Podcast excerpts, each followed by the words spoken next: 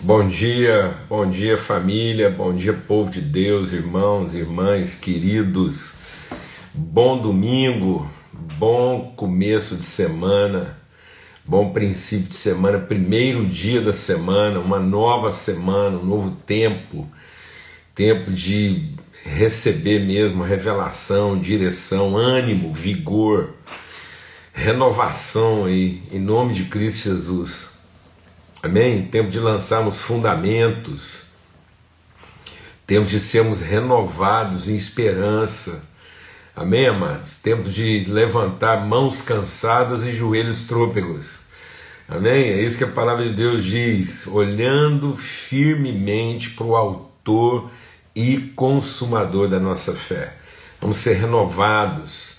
Se as suas mãos estão cansadas, é tempo de levantar mãos cansadas, se seus joelhos estão cambaleantes, é tempo da gente firmar e fazer veredas direitas, estabelecer direção própria, né, rumo na nossa vida, referência, para que a gente possa seguir na caminhada sem olhar para trás, amém? Sem retroceder, em nome de Cristo Jesus. Um bom começo de semana. E quando a gente está falando disso, a gente está falando no seu sentido pleno bom princípio mesmo de tudo, né? entender esse princípio daquilo que a gente semear é aquilo que a gente vai colher em nome de Cristo Jesus, Senhor, esse ciclo de colheita que acontece aí numa semana, semanas de Deus na nossa vida. Uma semana de primeira não começa na segunda. Então, bom princípio aí, tá bom? Em nome de Cristo Jesus, começar juntos um tempo mesmo de renovação, visão, entendimento, discernimento. Amém? Graças a Deus, louvo a Deus aí por todas as manifestações de, de afeto, que coisa preciosa, quanto afeto, quanto carinho assim com a nossa casa, com a nossa família, né? O bullying que já começou aí, agora só está faltando o Tiago, né? Pedro, Tiago e João no barquinho. Então já temos um Pedro, já temos um João, e já tem gente cobrando aí a presença de um Tiago para ficar formado o time do barquinho aí, né? Amém. Graças a Deus. Tá bom? E que venham mais. que venham todos, né? Em nome de Cristo Jesus. Às vezes as pessoas perguntavam para mim e para a Lana, né, quantos filhos vocês querem ter? A gente sempre dizia, todos. a gente não quer que fique faltando nenhum. Amém, amados? Quantos filhos você quer ter? Todos. Então, eu não sei quantos serão, eu sei que serão todos. Nós queremos ter todos os filhos que Deus quer nos dar, né? Não queremos que fique faltando ninguém. Coisa triste a gente saber que por conta da nossa incredulidade, da nossa ansiedade, é, pode ficou, é, os 70. Amém, graças a Deus. Vamos orar, agradecer, né? Louvar a Deus. Pai, muito obrigado, obrigado. Obrigado pelo começo, sempre. Obrigado porque podemos levantar, levantar os olhos, levantar a mente, levantar as mãos, levantar os joelhos. Nós podemos realmente, ó oh Deus, aprender do Senhor e sermos desafiados a prosseguir, a não desanimar, a não, oh Deus, interromper os processos, a não retroceder, mas a avançar. E é isso que nós queremos, continuar avançando de fé em fé, sendo transformados de glória em glória, recebendo graça sobre graça. Nós queremos ser instruídos na graça, para sermos, ó Deus, transformados de fé para revelarmos cada vez mais da tua glória, em nome de Cristo Jesus, Senhor, pelo sangue do Cordeiro, Pai. Que sejamos fortalecidos, aquelas famílias que estão passando por grandes desafios. Acabamos de receber aqui a notícia de uma família de Goiânia, o Joseph, que parece ser bem conhecido, eu não tive oportunidade de conhecê-lo, mas alguém querido na comunidade. Então, que eles sejam fortalecidos, sustentados em amizade, fé e amor, ó Pai, no nome de Cristo Jesus, Senhor, pelo sangue do Cordeiro. Amém. Graças a Deus. Amados, a gente segue aqui nesse desafio semanal né, de, de estarmos eh, buscando de Deus a cada semana, a cada princípio de semana, discernir princípios. E esses princípios são o que? São é, características, né, são as expressões essenciais daquilo que é a natureza de Deus, a natureza de Cristo formada em nós. Então é Cristo sendo formado em nós, de fé em fé, graça sobre graça, glória em glória. Amém? Então é isso que nós estamos buscando. Então nós somos gerados da essência de Deus, que é o seu amor, e isso vai construindo, vai desenvolvendo em nós a pessoa completa, segundo Cristo, para que a gente possa de fato viver em comunhão, em comunhão com esse corpo, com essa comunidade corpórea formada de natureza Cristo, essa, essa gente, né, humanos seres formados segundo Cristo em plena comunhão com o Pai, essa mesa bendita de comunhão de família. Para que isso? Para que a glória, para que a vontade, para que o propósito de Deus seja revelado e manifesta através de nós. Então, a cada semana a gente vai buscando essas características, né, características de Cristo que são essenciais na, na vida de todos nós. Então, ninguém, ninguém pode se isentar, ninguém pode se excusar, ninguém pode negligenciar, ninguém pode dizer, bom, mas isso não é comigo. Não, nós estamos aqui buscando aquilo que é comum de todos, são características essenciais de toda a comunidade.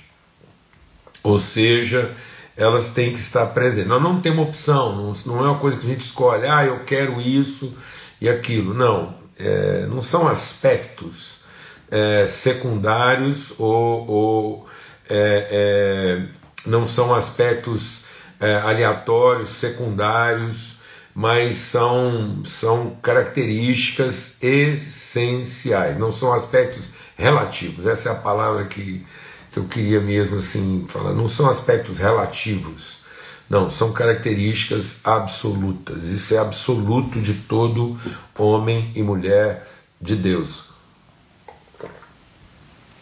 Características essenciais de todos os seus filhos, tá bom? E aí, a gente quer compartilhar algo que o próprio Jesus assim textualmente diz que todo discípulo, todo homem e mulher, todo filho tem que buscar isso, tem jeito não. Então aqui em João, Evangelho de João, é, no capítulo 13, Evangelho de João no capítulo 13. Eu vou tirar os comentários só por um segundo agora para a gente ter garantia de transmissão e depois a gente volta. Então, aqui no Evangelho de João, no capítulo 13, diz assim: Antes da festa da Páscoa, sabendo Jesus que era chegada a sua hora de passar desse mundo para o Pai, tendo amado os seus que estavam no mundo, amou-os até o fim. Olha, amado, não tem jeito não não tem jeito de. de é, o amor jamais acaba, o amor não retrocede, o amor não desiste. Jesus vai revelar algo aqui num contexto muito controvertido, porque é um contexto cercado de muita angústia. O texto na sequência, aqui lá no versículo 21, nós vamos ler até o versículo 20, mas lá no versículo 21, na sequência do texto já diz assim: ó desculpa, depois de Jesus ter dito isso, ele se angustiou no espírito e afirmou: Está entre vocês aquele que vai me trair. Então é, é, é muito confronto. Em nome de Cristo Jesus, recebe isso, porque às vezes a gente está achando que esse confronto, essa, essa crise emocional, esse dilema de você estar tá entregando alguma coisa, e isso não está sendo totalmente compreendido de todo mundo, pelo contrário, né, dentro daquilo ali tem gente que, que vai, não só não vai entender, como vai solapar, como vai tentar comprometer o processo. E Jesus enfrenta isso, porque às vezes a gente, a gente idealiza uma vida, a gente idealiza uma forma de exercer ministério, vocação, vida profissional, relacionamento familiar, que não é real, não é verdadeiro. Ou melhor, é até real aquilo que a gente idealiza, mas não é verdadeiro. É real porque a gente imagina, é uma realidade, mas não é verdadeiro. Então ele está lá dizendo o seguinte: esse texto começa dizendo, é até o fim. É até o fim. Durante a ceia, tendo já o diabo posto no coração de Judas Iscariotes, filho de Simão, que traísse Jesus, então já estava lá o esquema, e o Judas está aqui. Presta atenção, nós estamos lendo um texto aqui em que o Judas está dentro do processo, ele não está fora. Não é seletivo, é inclusivo. Fosse seletivo, era juízo. Inclusivo é justiça. E deixa Deus ministrar o nosso coração aqui, amados. Se a gente quer ser seletivo antes, a gente não está fazendo justiça, nós estamos fazendo juízo. Nós não podemos fazer a seleção antes de produzir a entrega. A entrega tem que ser expressão de justiça, tem que ser justa e não garantia de juízo. Só haverá juízo porque foi feita justiça. E às vezes nós estamos querendo fazer juízo, achando que com isso nós vamos fazer justiça. Não, nós temos que fazer justiça, para que então da parte de Deus venha juízo. Não se meta a fazer juízo de quem quer que seja, mas faça justiça a todos, para que Deus possa trazer juízo. Amém? Em nome de Cristo Jesus. E aí, Jesus, então, por que ele está dizendo aqui, ó? E sabendo, já estava lá, mas Jesus, sabendo que o Pai tinha confiado tudo às suas mãos e que ele tinha vindo de Deus e voltava para Deus. Então presta atenção, gente tem compartilhado aqui, insistido nisso. Se nós não tivermos uma convicção profunda, intensa de origem e destino, nós não temos convicção de propósito. Tem muita gente equivocada, presta atenção, tem muita gente equivocada e, consequentemente, esse equívoco cria na nossa cabeça uma fortaleza de resistência à manifestação do propósito de Deus na nossa vida. Muita gente pensa que nosso esforço é para realizar as coisas e não para revelar a natureza delas. Então, nossa vocação não é uma vocação de realização. A realização é um meio de revelação da natureza das relações. Então, nossa vocação ela é relacional. Então, nós temos que entender melhor a natureza das relações do que a grandiosidade das realizações. Por isso que Jesus diz assim: assim brilha a vossa luz, brilha a vossa luz. Então eu tenho que ter uma luz brilhante. O que é essa luz brilhante? É, é o brilho, é a luminosidade da minha convicção. Então nós estamos tomados de uma tal convicção que aquilo que a gente realiza revela a natureza de Deus através de nós. Então não viva a vida sofrendo a culpa desgraçada de achar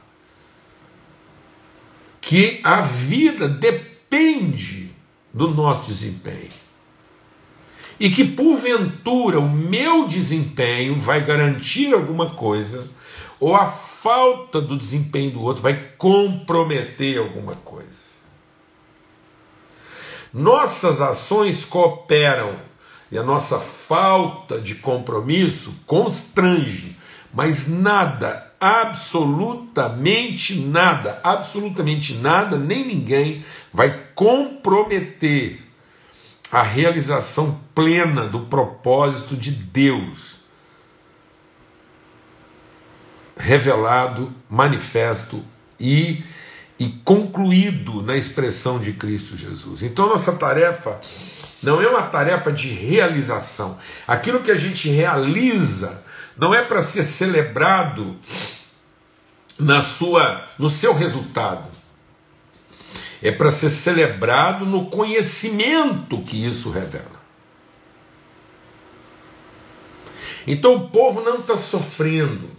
As pessoas não estão sofrendo falta de realizações. Elas estão sofrendo falta de conhecimento. E nós estamos aqui para produzir conhecimento, conhecimento de Deus.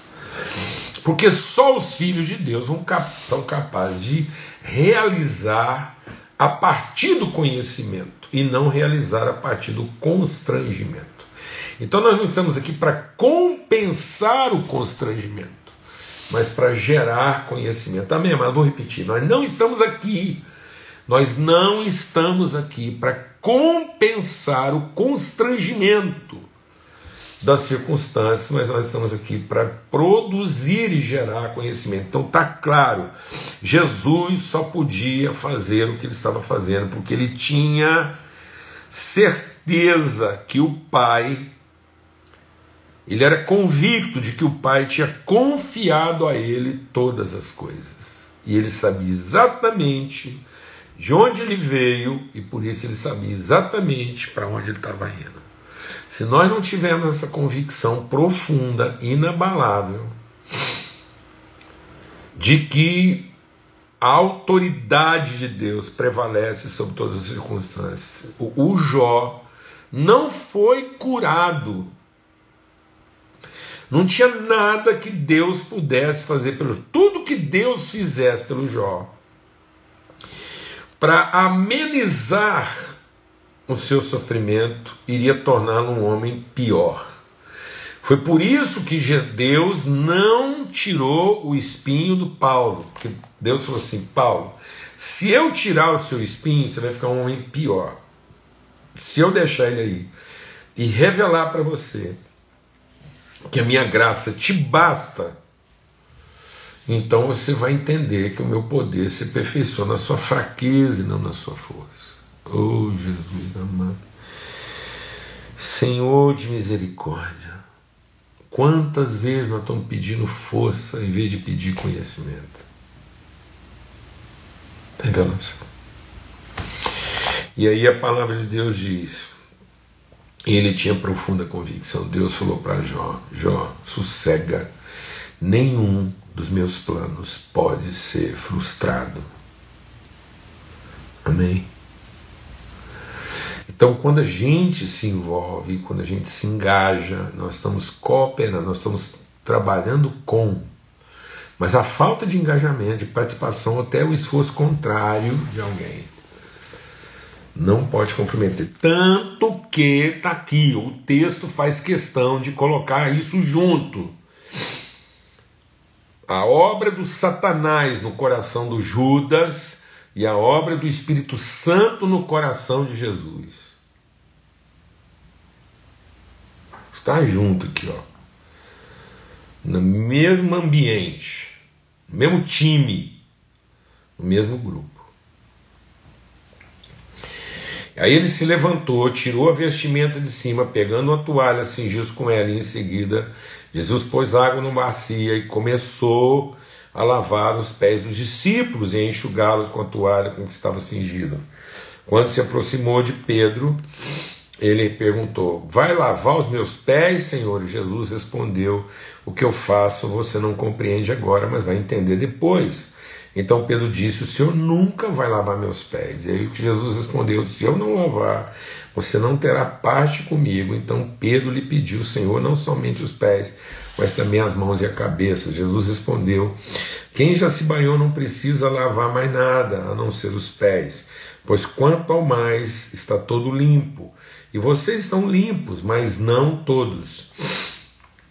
Pois ele sabia quem era o traidor, foi por isso que disse: Nem todos estão limpos. Depois de ter lavado os pés, Jesus pôs de novo as suas vestimentas, voltando à mesa, perguntou: Vocês compreendem o que eu lhes fiz? Vocês me chamam mestre e senhor e fazem bem, porque eu sou isso mesmo. Ora, se eu, sendo senhor e mestre, lavei os pés de vocês, vocês também devem lavar os pés uns dos outros. Porque eu lhes dei o exemplo para que, como eu fiz, vocês façam também. Em verdade vos digo que o servo não é maior do que o seu senhor, nem o enviado é maior do que aquele que o enviou. Se vocês sabem essas coisas, bem-aventurados são se as praticarem. Não falo a respeito de todos vocês, pois eu conheço aqueles que escolhi, mas é para que se cumpra a escritura: aquele que come do meu pão levantou contra mim o seu calcanhar. Desde já lhes digo, antes que aconteça, para que quando acontecer vocês creem que eu sou. Em verdade digo que é, quem recebe aquele que eu enviar recebe a mim, quem recebe a mim também recebe aquele que me envia. Amados, isso é um princípio. Né? É o princípio de lavar os pés, lavar os pés uns dos outros. Esse lava-pés era uma situação que os criados da casa faziam isso em favor dos convidados. Então era um serviço assim, era um serviço bem, bem subalterno mesmo. Ou seja, era, era o criado mais é, é, é, é, é inferior, vamos colocar assim, era, era, o, era o funcionário mais inferior em termos de escala, em termos de hierarquia era, era o serviço do, do funcionário mais é, é, baixo na escala de hierarquia. É isso. Então o pessoal servia, tinha quem servia a mesa, tinha quem cozinhava, uma equipe inteira para servir o jantar, o dono da casa, e aí um funcionário, porque era um serviço básico, era um serviço assim, elementar, não envolvia nenhum tipo de sofisticação, não envolvia nenhum tipo assim de, de conhecimento esse. Era só chegar, pegar uma toalha, uma bacia e lavar os pés de quem estava ali sentado na mesa. Era, um, era uma distinção aos convidados que o dono da casa pegava o seu, o seu funcionário lá mais baixo na, na, na hierarquia lá e punha ele para prestar um serviço básico de refrigério, descanso, era um escalda-pés. Até antigamente. É, é, usava-se muito né, uma bacia de água quente, uma água morna para dar uma refrescada. Eu até me lembro de um caso que não tem jeito, vou ter que contar isso, o assunto é sério, mas eu me lembro de uma história é, cômica, né?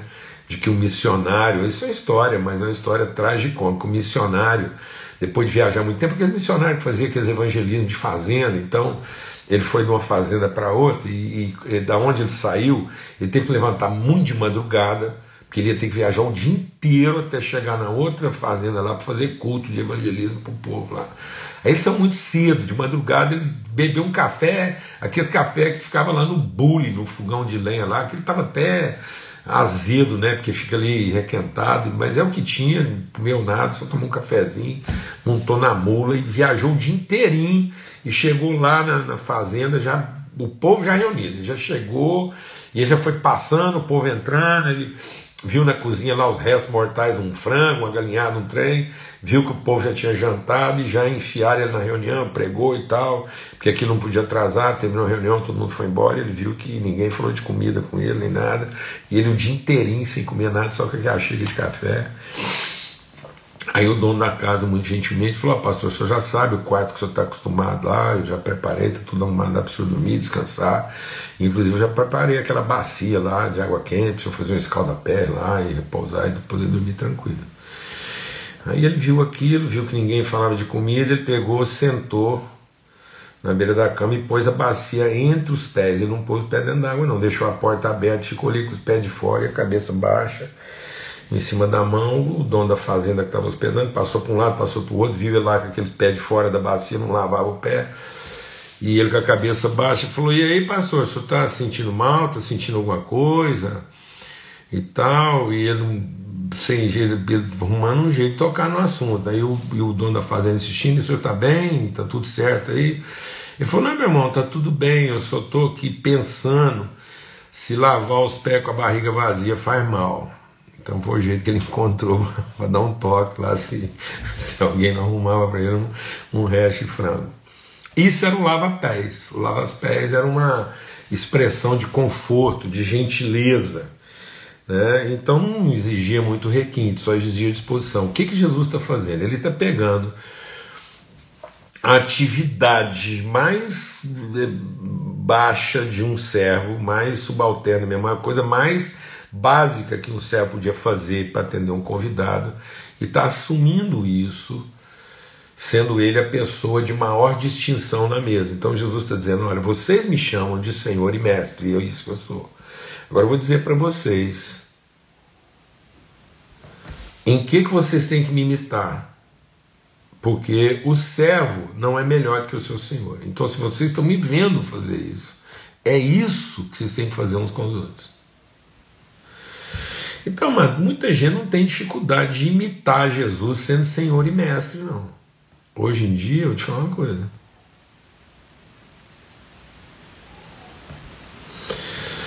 Não tá difícil achar imitadores de Jesus como Senhor e Mestre. Mas tá difícil achar imitadores de Jesus como lavadores de pés. Gente para imitar Jesus, mandando e dizendo o que, que as pessoas têm que fazer, não falta não. Não falta quem quer ser imitador de Jesus, dizendo para todo mundo o que, que tem que ser feito e mandando todo mundo fazer o que eles querem que faça. Não falta gente para usar o nome de Jesus para dizer o que está errado na vida dos outros.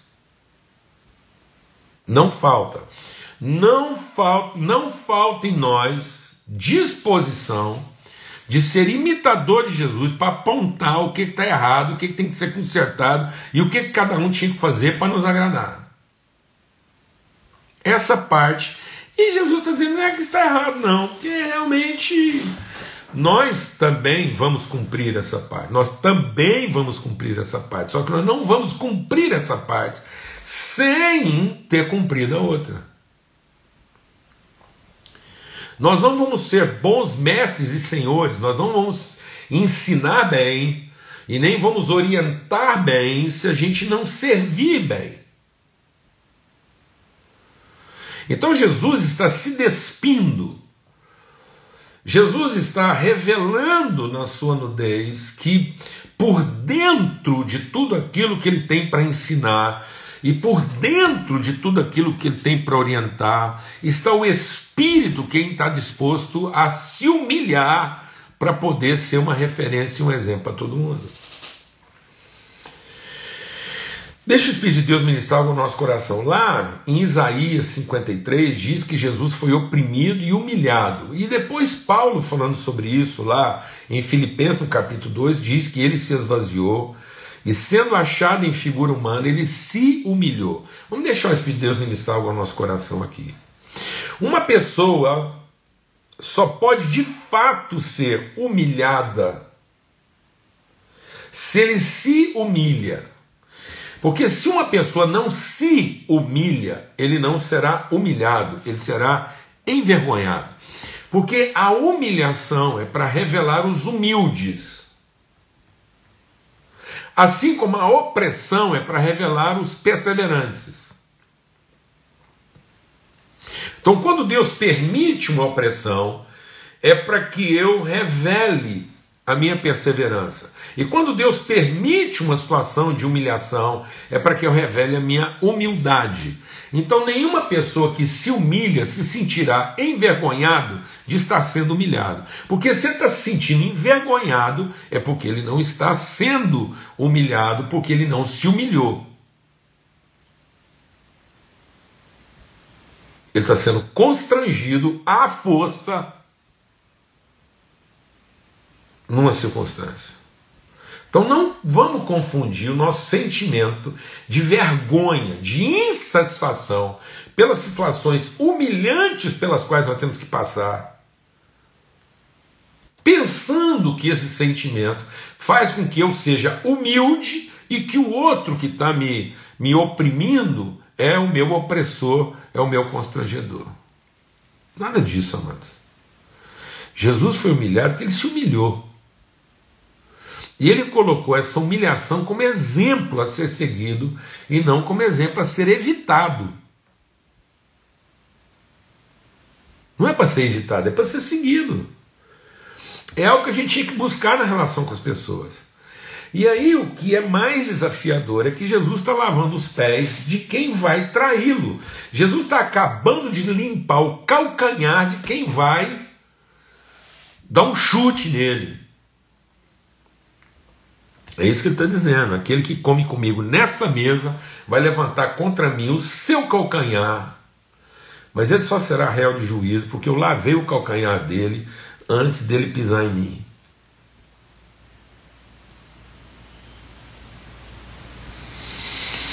A gente podia até elaborar né, uma figura.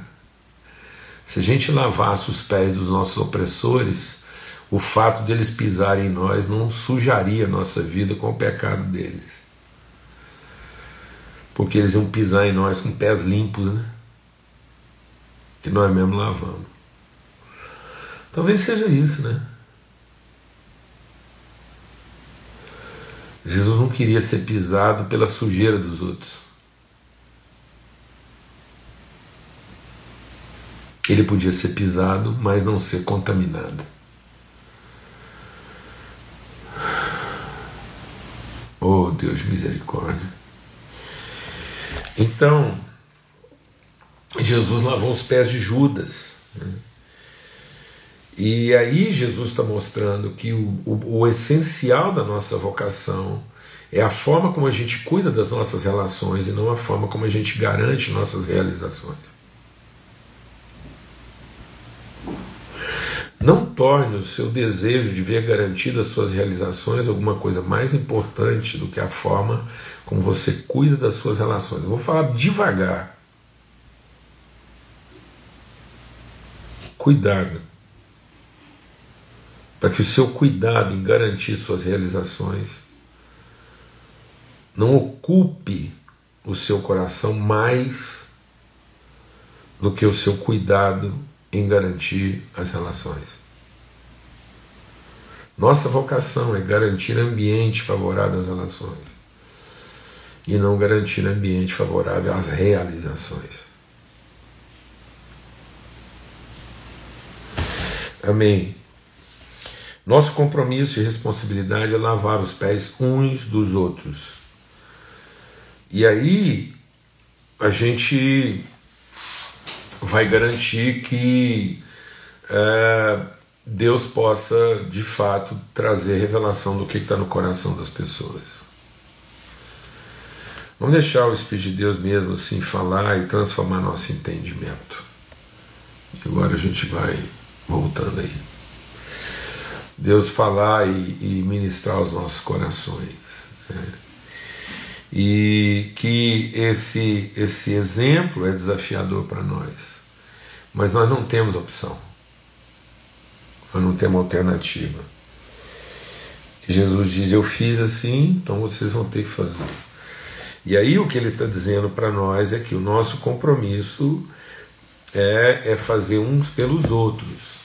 E que mesmo, deixa Deus ministrar o nosso coração, e que mesmo fazendo isso, é, isso não garante que as pessoas vão corresponder ao nosso esforço. Então isso quer dizer que se eu se eu fizesse isso, ou se eu fizer isso, é, apenas onde eu tenho relações garantidas, então eu estou garantindo a mim mesmo. E não a pessoa o direito ao conhecimento. Então, quando eu faço essa seleção para dizer, não, desse aqui eu lavo o pé, desse aqui eu não lavo mais, então aí eu estou garantindo o meu direito de reconhecimento, mas não estou garantindo ao outro o direito do conhecimento. Então eu não posso querer garantir o meu direito de reconhecimento sem antes garantir o direito do outro de conhecimento. Eu tenho que garantir ao outro conhecimento. E eu garanto ao outro conhecimento na medida em que eu me humilho para para servir, para lavar os pés dele. A palavra de Deus diz que Jesus lavou o pé de todos, mesmo sabendo que nem todos estariam limpos. Amados, muito cuidado. Nós precisamos tomar muito cuidado. Porque a gente está ficando seletivo demais. E a gente anda apaixonado pela ideia de sermos mestres e senhores e não de sermos lavadores de pés.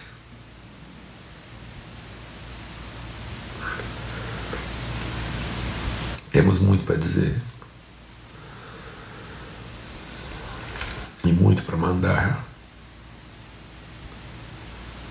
Sendo que, na verdade, nós temos muito pé para lavar. Talvez se a gente tivesse menos ocupado em querer mandar tanto e ser ouvido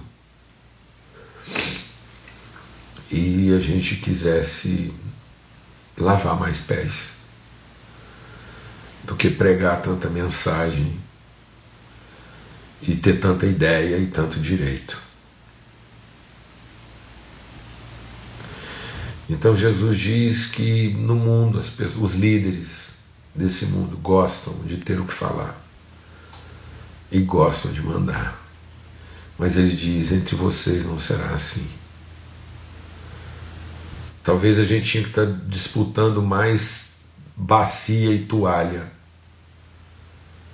do que púlpito e espada.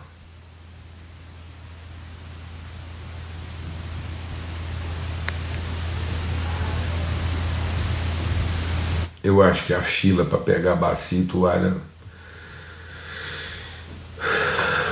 tá pequena.